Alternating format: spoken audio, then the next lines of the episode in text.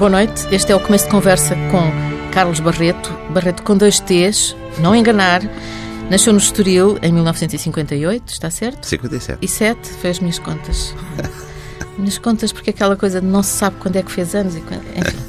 Calculei que era ou 57 ou 58. O Carlos Barreto é contrabaixista de jazz, tem uma formação clássica muito sólida e que prolongou até. Uh, andou ali na música clássica até bastante até tarde. aos 90. Até... Aos 90 anos, não. Não, aos, não, aos anos 90. Aos anos 90. Sim. Não, um bocadinho antes, 85, 85, para ser mais preciso. E depois uh, passou a dedicar-se apenas ao jazz, Uhum. embora ainda faça de vez em quando alguma coisa, não. Não, não há música clássica. Eh, Quer dizer, eu já não me considero propriamente um músico de jazz. Eh, sou músico, simplesmente porque eu gosto da música e gosto de fazer perninhas eh, e vasos comunicantes com todos os estilos musicais, mas gosto sobretudo de improvisar. Sim. É E daí a, a raiz. A Exatamente. raiz tenha ido para aí. Sim. Um, o Carlos Barreto nasceu no Estoril, viveu em Paris durante 10 anos, Uhum. viveu em Viena também, onde estudou, onde estudou uh, Sim, música erudita, música clássica. música sim. erudita. E a minha dúvida, ainda vive em Tomar? Ah, não, não. não, isso já, não. foi, isso foi no, no tempo. Sim, no tempo. sim, sim, em 2004. Sim. eh, Agora vive em. Lisboa? Agora estou em Lisboa. Estou em Lisboa. E gosto muito de Lisboa. Carlos Barreto uh, tem uma formação, uh, um grupo que faz 20 anos, Locomotive. Como é que se consegue conservar durante 20 anos uma formação de três músicos? um, Isso é uma boa questão, eh, mas de facto os meus colegas, o Mário Delgado e o José Salgueiro, eh, eh, não sei, eu, eu lancei o convite a eles há 20 anos, eles aceitaram de bom grado e desde aí temos estado a evoluir eh, juntos. Eh, Eu até me parece impossível, 20 anos. eh, passou tão depressa e ao mesmo tempo já fizemos tanta coisa juntos, já tivemos em praticamente todo o mundo a tocar, mudámos de estilo musical várias vezes, estilo jazzístico, digamos assim. Mas tem sido 20 anos bastante ricos com eles e depois é a questão da amizade que se tem desenvolvido ao longo dos anos. Claro que também temos muitas discussões, mas isso são as coisas dos bons amigos, também acontece. Eh, Mas sempre que tocamos temos um gozo enorme. Eh, Devo dizer que todos nós também fazemos parte de outros projetos. O Mário Salgueiro, principalmente, tocam com muito, muitos, muitas bandas, muitos grupos. Mas é aqui neste trio disse o Mário, o Mário e o Salgueiro, porque eu de repente pensei quem é o Mário Salgueiro? Não, eu- é o Mário eu- Delgado e o e o Zé Salgueiro. O Salgueiro eu trato por Salgueiro, nu- nunca o trato por José ou Zé, não, não trato por Salgueiro. Mas é, é neste trio que, que sublimamos os, as nossas, os nossos prazeres de, de- de tocar. É, é onde eles se sentem, digamos, mais livres. E, E o Carlos também. E eu também, e eu também. Eu também. Estão a lançar um disco, Gnosis, que eh, só tem criações vossas. Exatamente. Sim. Eh, Como, como é que vocês eh, fizeram este, este disco? Como é que aconteceu? Ah, nós, nós já andávamos a pensar em gravar um disco. O último que nós fizemos foi já em 2011, creio. E já andávamos a conversar há dois anos que seria o- a altura de fazer um disco novo. Ah, e ainda por cima, com esta nossa efeméride de, de- de fazermos 20 anos, tinha mesmo que ser, e então eh, obrigámos-nos a compor e a escrever eh, de propósito para, para fazer o disco, não é? Eh, e assim foi, desde, desde o ano passado que andamos nesta luta. Eh, eu apareci com três temas meus, três composições já feitas, eh, e depois há, há outras. Lugar sem lugar, Porta Líquida e, E Gnosis. e Gnosis, E que é o que dá o, É. o nome ao, CD. Eh, Eu devo dizer que estes títulos são inspirados no, no José Anjos, que é um grande amigo meu, que, que é poeta, um poeta de Lisboa, com quem eu tenho um trabalho também de poesia e música. Eh, e Que tem um título ele tem poemas uh, que, uh, cujos títulos eu, São... eu roubei com, com a permissão dele, claro. são temas que foram inspirados nessas poesias. E, para além disso, Gnosis. Uh, eu quis dar este título ao disco porque gnosis, uh, o significado é, é, é, uma palavra que quer dizer uh, a procura do conhecimento, do conhecimento de si próprio. Uh, é um conhecimento que é baseado em quatro pilares, que é a arte, a filosofia, a ciência e a religião. A religião não no sentido das igrejas oficiais e tal, no sentido de, de religiosidade, de, do transcendente. espiritualidade, exatamente. E pronto, isto é uma coisa que tem a ver com, com o autoconhecimento ao longo do, dos anos, ao longo do tempo. É uma coisa que se adquire com a experiência. E mais uma vez vem ter esta questão dos 20 anos dos Locomotive, que, desta aprendizagem que nós temos eh, tido juntos, não é? Uh, portanto, eu achei que fazia todo o sentido chamar ao disco Gnosis. Depois tem uh, composições do José Salgueiro, Percorrupto. Uhum Sim. Arriba. E, e, e são duas. São duas, é? são duas. São duas. E são duas. do Mário Delgado, Tangram. Um, Tangram. É, só o Tangram dele, não é? Sim. E depois uh, tem três composições que são dos três. Dos três. Como, é que, como é que acontece uma composição dos três? Bem, na música improvisada é muito simples. Eh, é ir para o estúdio e sem rede nenhuma. Eh, olha, vamos gravar um tema, não sabemos o que é que vai acontecer. E, e assim é mesmo foi. assim, não tenha nenhuma, Sim, é mesmo assim. nenhuma, nenhuma Uh, nenhum ponto de partida? Nenhum ponto de partida. Quer dizer, uh, estou a mentir um pouco. Uh, quer dizer, há uma ideia base. nós, por exemplo, sugerimos: olha, vamos fazer Neste tema, vamos fazer uma caminhada lenta, por exemplo. Uma caminhada lenta é uma coisa, pode querer dizer muita coisa. Corrida lenta. Uh, é assim que se chama. É, chama-se corrida, corrida lenta. lenta. Mas eu creio que lá no estúdio falei, vamos fazer uma coisa tipo uma caminhada lenta. E o Mário Delgado é que sugeriu esse título, Sim. Corrida Lenta. Uh, pronto, e, então cada um desses três temas tem uma característica própria, mas é totalmente improvisado, não tem nada escrito e e vai ao sabor daquilo que acontece e, e assim ficou. Eu, por acaso, ia perguntar como é que chegam aos títulos, não é? Mas eh, neste caso, neste caso foi ao contrário. Na outra, cair com as mãos nos bolsos, por exemplo. Como é que aparece? Um, cair com as mãos nos não, bolsos? Não, esse foi ao contrário. Quer dizer, depois de termos gravado o tema, o Mário achou que, que, que, fazia, o tema fazia lembrar. Uh,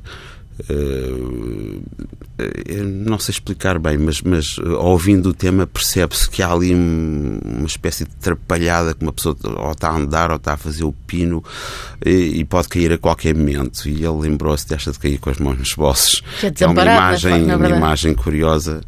Uh, sim. E depois há o trapézio do catrapásio. O trapézio do catrapásio, que é mais uma onomatopeia, digamos assim, porque é, é, um, é um tema que é muito salpicado com notas, vai é uma coisa muito fria.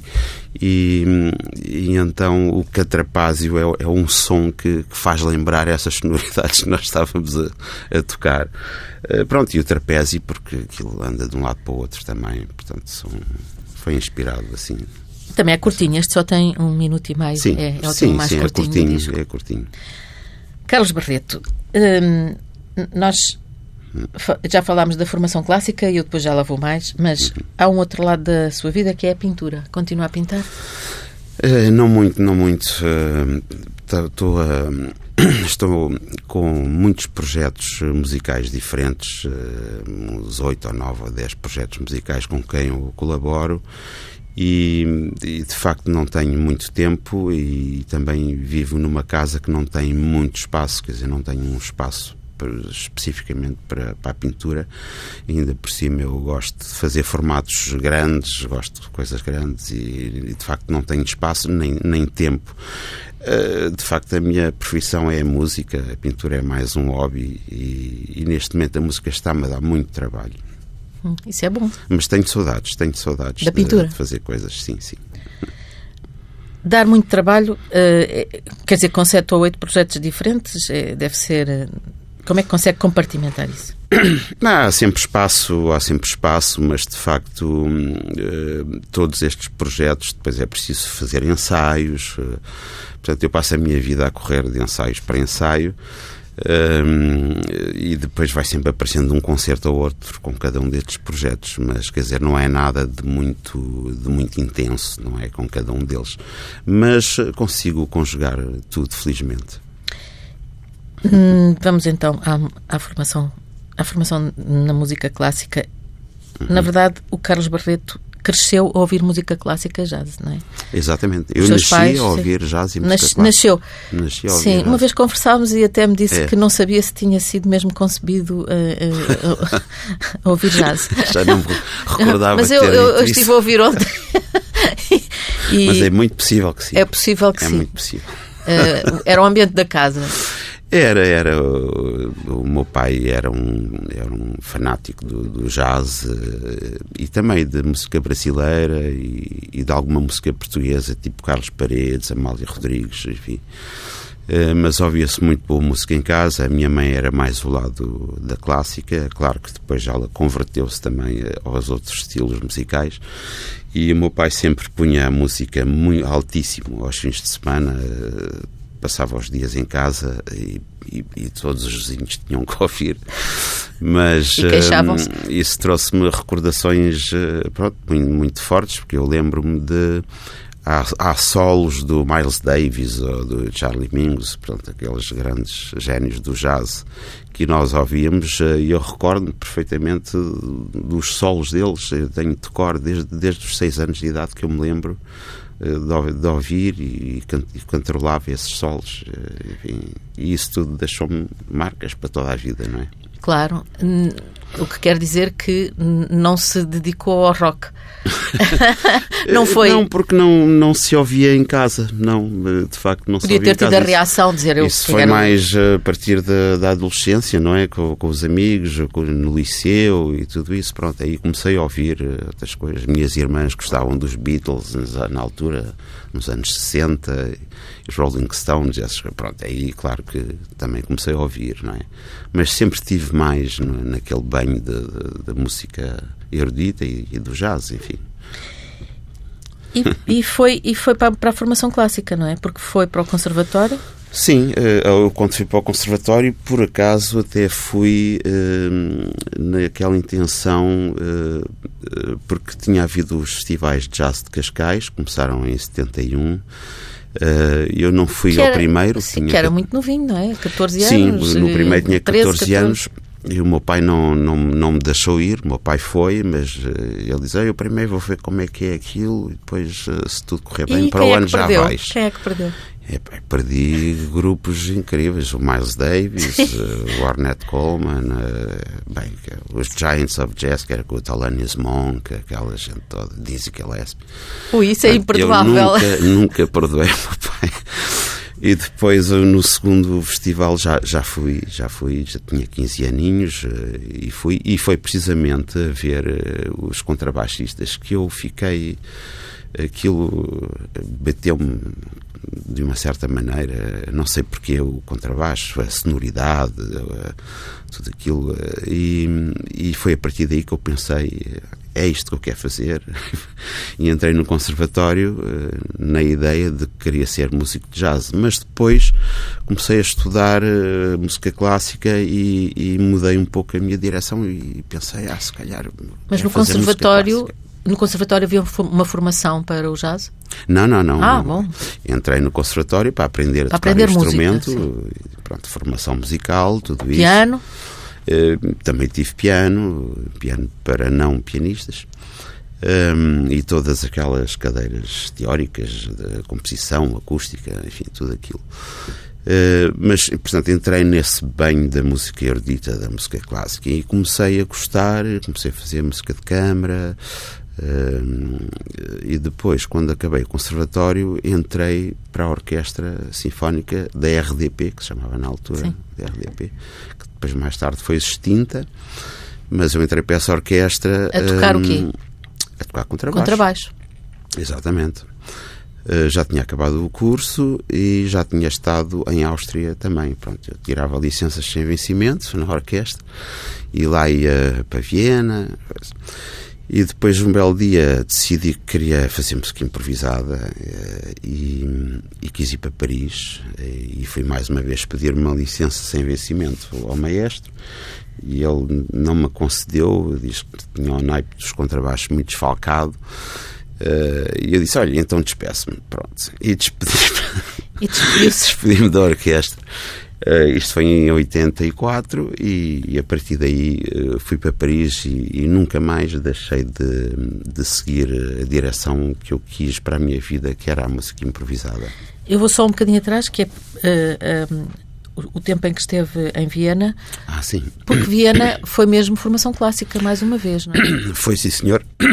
Porque hum, em Viena tinha um, um grande professor, que era um grande mestre do contrabaixo, Ludwig Streicher, que já faleceu aqui há uns anos, mas que era considerado um dos melhores uh, contrabaixistas do mundo, uh, quer dizer, que tocava mesmo como solista uh, concertos para contrabaixo e orquestra.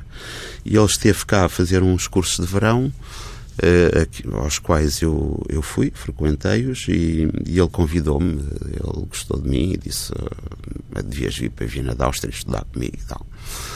E assim foi, eu fui, fui estudar com ele. E, e, nessa altura eh, eu estava mais virado, de facto, para a música clássica, estava fascinado com ele e com aquela vida musical de Viena da Áustria, que é, que é muito forte na música clássica. Aquilo respira-se, não é? Aquilo está, é, é por osmose. Toda a gente toca música. Eu passava com o contrabaixo na rua ou no metro e toda a gente se metia comigo. E tocava na rua? Uh, também toquei, também toquei na rua que a mim e até, faz e até, até arrepios. É verdade, é verdade. Pensar no frio. Porque ao princípio eu era para ter tido uma, uma bolsa da Gulbenkian, que à última hora tiraram-me o tapete dos pés e eu não queria deixar de ir para Viena da Áustria. Então fui, fui sem saber o que me ia acontecer em termos financeiros e, e então comecei a tocar na rua claro. Mas valia a pena, isto é, não era valia propriamente. Uh, quer dizer, era, dava para pagar as contas? Dava, sim, senhor, porque uh, eles tinham lá uma, uma rua de, de, Não havia carros, não é? Como é que se chama? Uma sim, rua de, piatonal, que era mesmo junto à academia onde havia muitas formações que, que tocavam e, e, as pessoas ficavam a ouvir e punham moedas e até punham notas. e durante uns meses até Tirando foi, foi bastante bom. Uh, pronto, e depois com o tempo comecei a, a, tocar aqui e ali, com formações tanto de jazz como de música clássica. Fiz um pouco de tudo.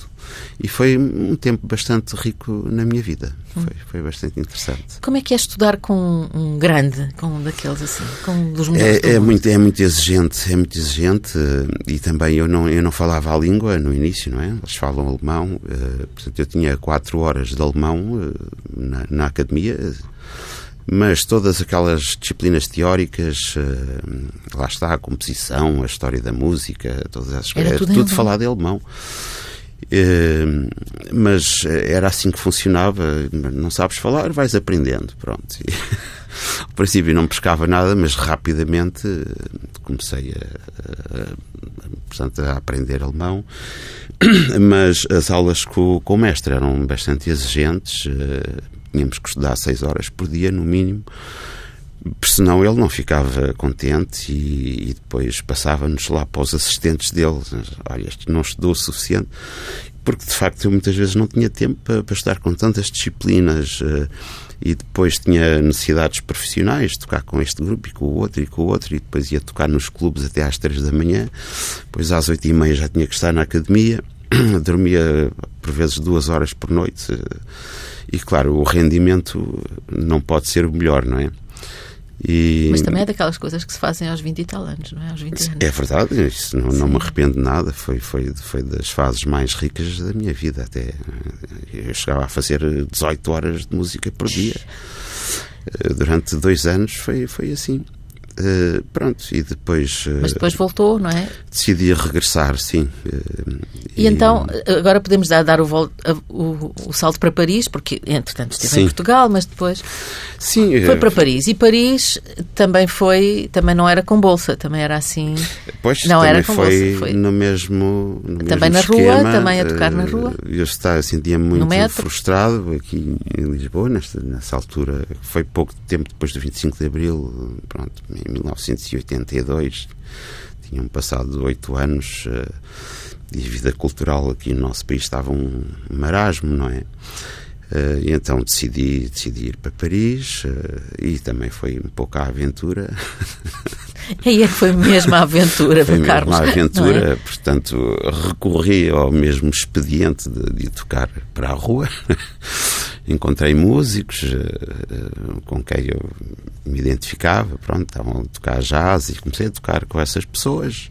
Pronto, e a pouco e pouco foi bola de neve também. Comecei a conhecer uh, músicos interessantes e depois comecei a tocar nos clubes de jazz uh, e depois a coisa começou-se a compor Aí sim, foi uma viragem, não? Foi, foi. Porque aí é que foi mesmo deixar a clássica. Foi, foi e ao mesmo tempo hum, conheci músicos incríveis, uh, músicos até uh, bastante famosos em termos mundiais, uh, músicos que vinham de Nova Iorque e tocavam em Paris.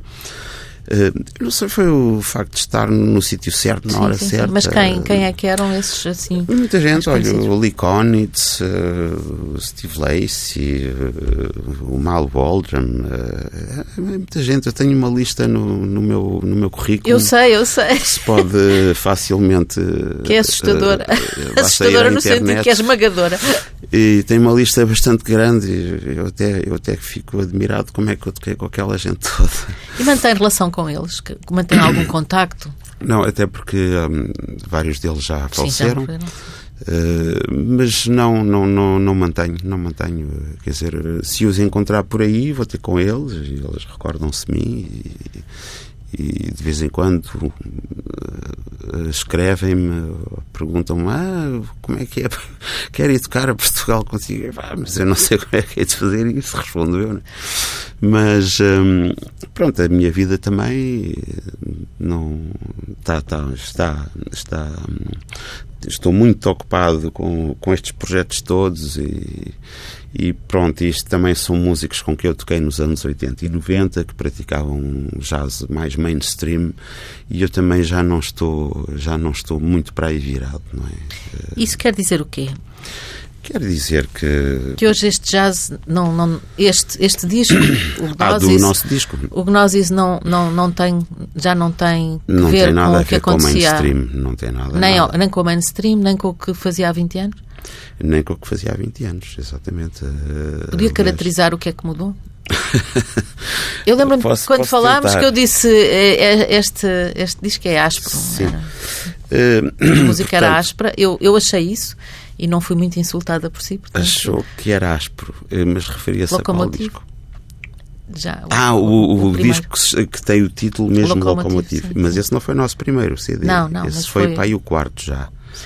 Uh, não, esse, esse disco foi uma tentativa de viragem.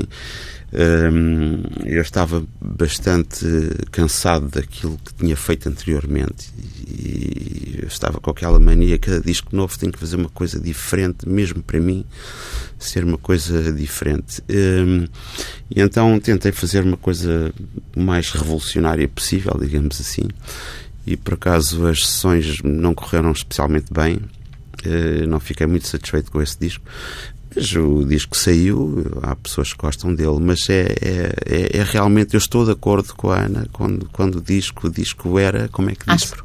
Áspero. Eu de facto estou de acordo com isso. É um disco que eu não. não é dos meus favoritos de todo.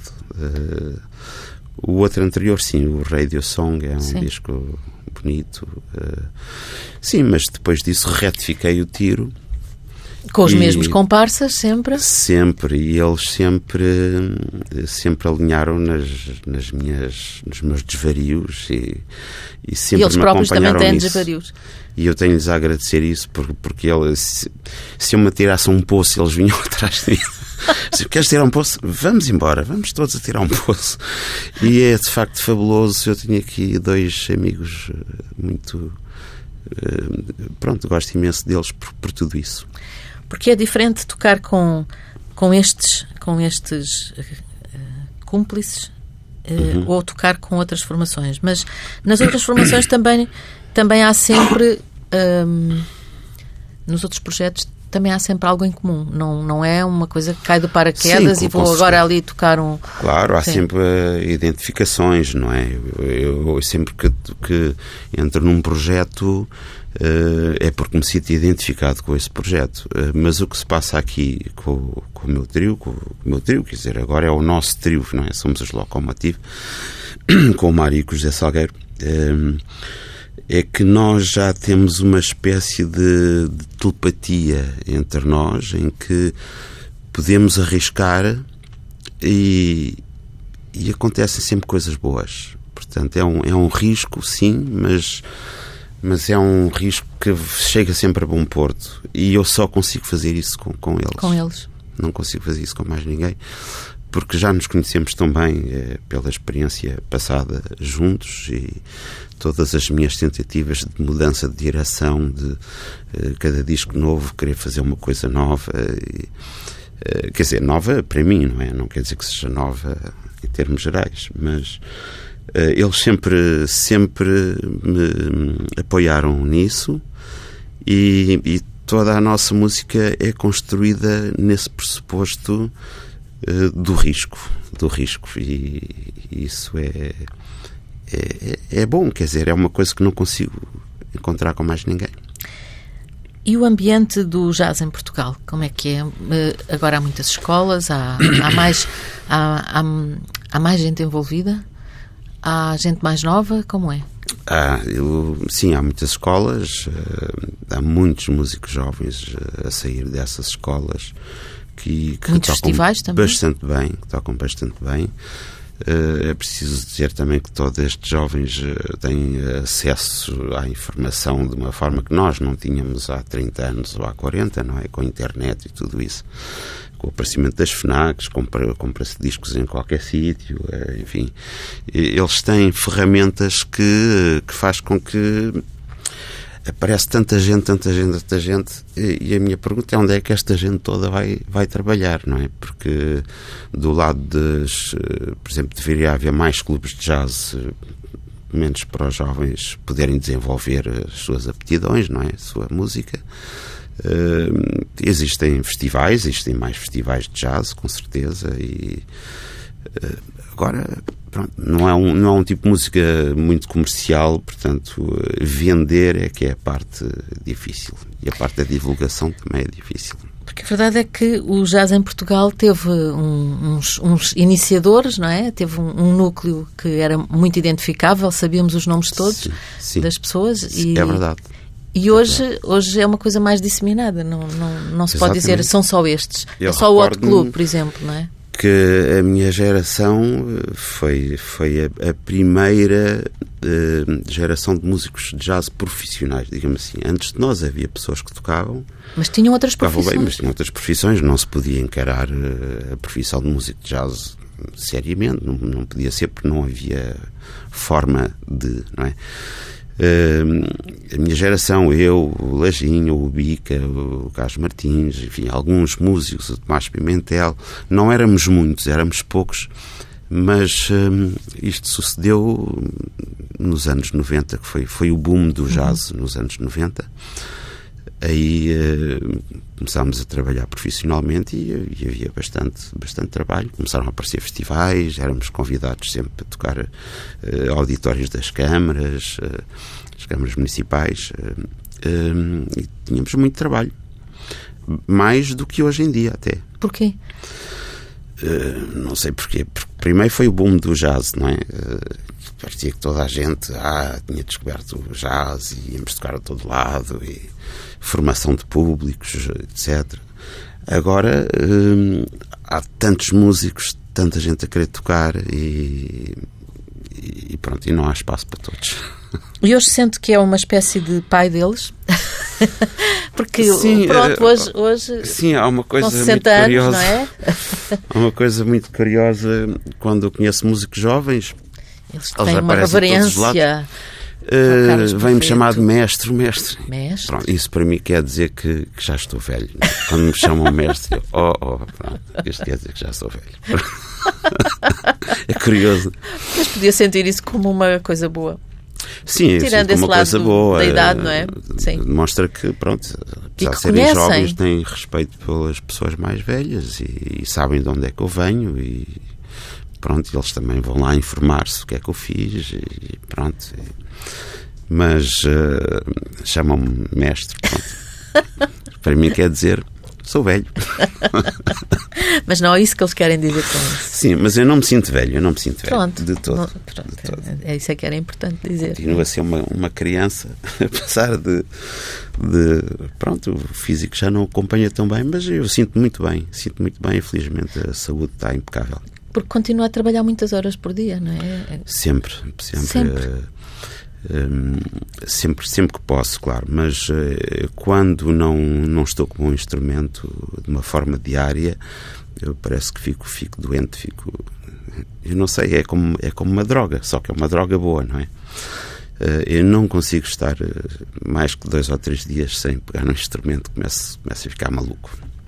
É mesmo assim. Mas pode tocar em casa? Posso, posso tocar em casa. Os vizinhos E não. toco em casa. É? Faço as minhas quatro horinhas diárias, eh, sempre que posso, às vezes mais, outras vezes menos, mas, mas sim, é uma necessidade eh, que vem, vem cá de dentro, é uma necessidade. É uma droga. Não é, é um instrumento assim completamente tão portátil como outros. Quer dizer, não é tão pesado como o, o piano, É mas, mas não é prático andar não, é- com. não é prático, mas pronto, agora já é tarde para mudar. Para mudar para um violino. Harmónica, flauta. Sim, isso era, era mais, mais portátil, mas Sim, mas pronto, é um instrumento que eu, que eu gosto e quantos tem? Quantos Eh, contrabaixos tem o Carlos Neste Barreto? momento tenho, tenho só dois. Quer dizer, tenho um acústico e tenho um, um eletroacústico, que é um, é, pronto, é, é um contrabaixo que quase não tem corpo. Tem um, um corpo acústico muito fininho, que é para situações mais elétricas. Eh, tenho estes dois só. E hum, são. Como é que os escolhe? Como é que os escolheu e como é que os, como é que os treinou? Uau, Porque- isso é, é, é difícil de dizer, mas o, o contrabaixo acústico que eu tenho já o tenho há quase 20 anos. Eh, Mas quando o escolheu, escolheu entre vários? Eh, não, isto tem a ver, os instrumentos, no, caso do contrabaixo, não se compram novos, não é? É, é ao contrário, quanto mais antigo, melhor. Eh, só que há um problema, quando eles são muito antigos, podem não estar muito bem conservados, não é? Mas se for antigo e estiver bem conservado, eh, a madeira está muito mais seca, não é? E o som tem mais personalidade. Pronto. E eu acho que foi por acaso, foi eu tinha eu tenho um- uma pessoa que quando eu quando eu tenho problemas com o instrumento, levo ao luthier, não é? Que era um, um senhor que já já não já não faz, já já se reformou, que era o senhor Rodrigues, eh, e eu fui lá consertar um instrumento meu e ele tinha lá um à venda. E eu olhei para o instrumento, logo pelo aspecto, achei-o e depois experimentei e, e fiquei bastante seduzido pelo, pelo, pela personalidade do som do instrumento. E, pronto, eu estava a precisar de, de- de ter um instrumento em condições e pronto, e acho que fiz um empréstimo bancário, uma coisa assim. Quanto é que custa uma coisa dessas? É é muito variável, mas eh, pode custar 20 mil euros, eh, 30 mil, 50 mil, 100 mil. É mesmo preciso empréstimo bancário. É quase como comprar uma casa. Sim. Com TAEG e coisas Sim. assim. E o outro, o outro que o outro contrabaixo que é mais eh, eletro. eh, Sim, o o outro foi um é um construtor que o eu, que eu conheço pessoalmente, que o construiu. E... mas cá em Portugal? Sim, sim, sim. Eh, eu tinha visto esse instrumento Uh, penso que estava num, numa loja de música, creio que ele, ele, ele pertencia a um, a um baixista, ele queria vendê-lo. E ele estava exposto numa loja de música e eu achei curioso e experimentei-o. Uh, mas depois, afinal, ele não o queria vender. Pronto, isto passou-se uns anos e depois ele contactou-me recentemente. Olha, como tu achaste piada ao instrumento, olha, agora já o quero vender. Pronto, eu fui, fui ver o instrumento e fiquei com ele para experimentar. Tive que fazer umas alterações porque estes instrumentos elétricos não têm um, um corpo eh, grande, portanto, em termos de ergonomia, é, torna-se muito complicado porque é um instrumento muito magrinho. E então eu tive que desenhar e criar umas hastes para ter aquela sensação de estar a tocar um instrumento acústico. Que não influencia o som? Nada, nada, nada. É só em termos de ergonomia, para ter a sensação por ter por onde agarrá-lo, não é? Digamos assim. E eu gosto muito de tocar com o arco, tenho, tenho que ter ergonomia para. Pronto, isto foi uma adaptação que se fez uh, e gostei imenso do instrumento e fiquei com ele. E não vive no medo de que se estrague? Eu teria Sim, medo. sempre, Sim. sempre. Em viagens? Em... Tem que se ter muito cuidado. Mas, por exemplo, para viagens ao estrangeiro, para andar de avião, já não levo nenhum instrumento. Peço sempre. Assim? Assim. Peço sempre para arranjar um instrumento lá. Depois pode aparecer um que não, não é grande e, coisa. E acontece, não? acontece isso. Uh, mas hoje em dia já há formas de contornar esse, esse problema. Uhum. Já. Carlos Barreto, o que é que está a fazer agora? Vai, vai Vamos ter concertos com o, Exatamente. o, o Gnosis, uh, com o disco que sim. acabam de lançar, os Sim, sim. Dia 22 de março no Titanic, vai ser um concerto Antena 2, que os vossos concorrentes aqui da TSF, mas às 10h30, 22h30 na Titanic, que é ali no Castoré. Uhum. Uh, depois temos 6 de Abril, 6 de Abril na SMUP, na parede, que é um espaço Sim, magnífico. Sociedade, para... Na verdade, chama-se a sociedade. Exatamente, exatamente. Mas está gerido por uma, um jovens, uma associação jovem que estão ali a criar uma dinâmica muito boa para a música criativa, que é excelente. Portanto, 6 de Abril. Agora não me estou a recordar, mas temos mais, mais coisas.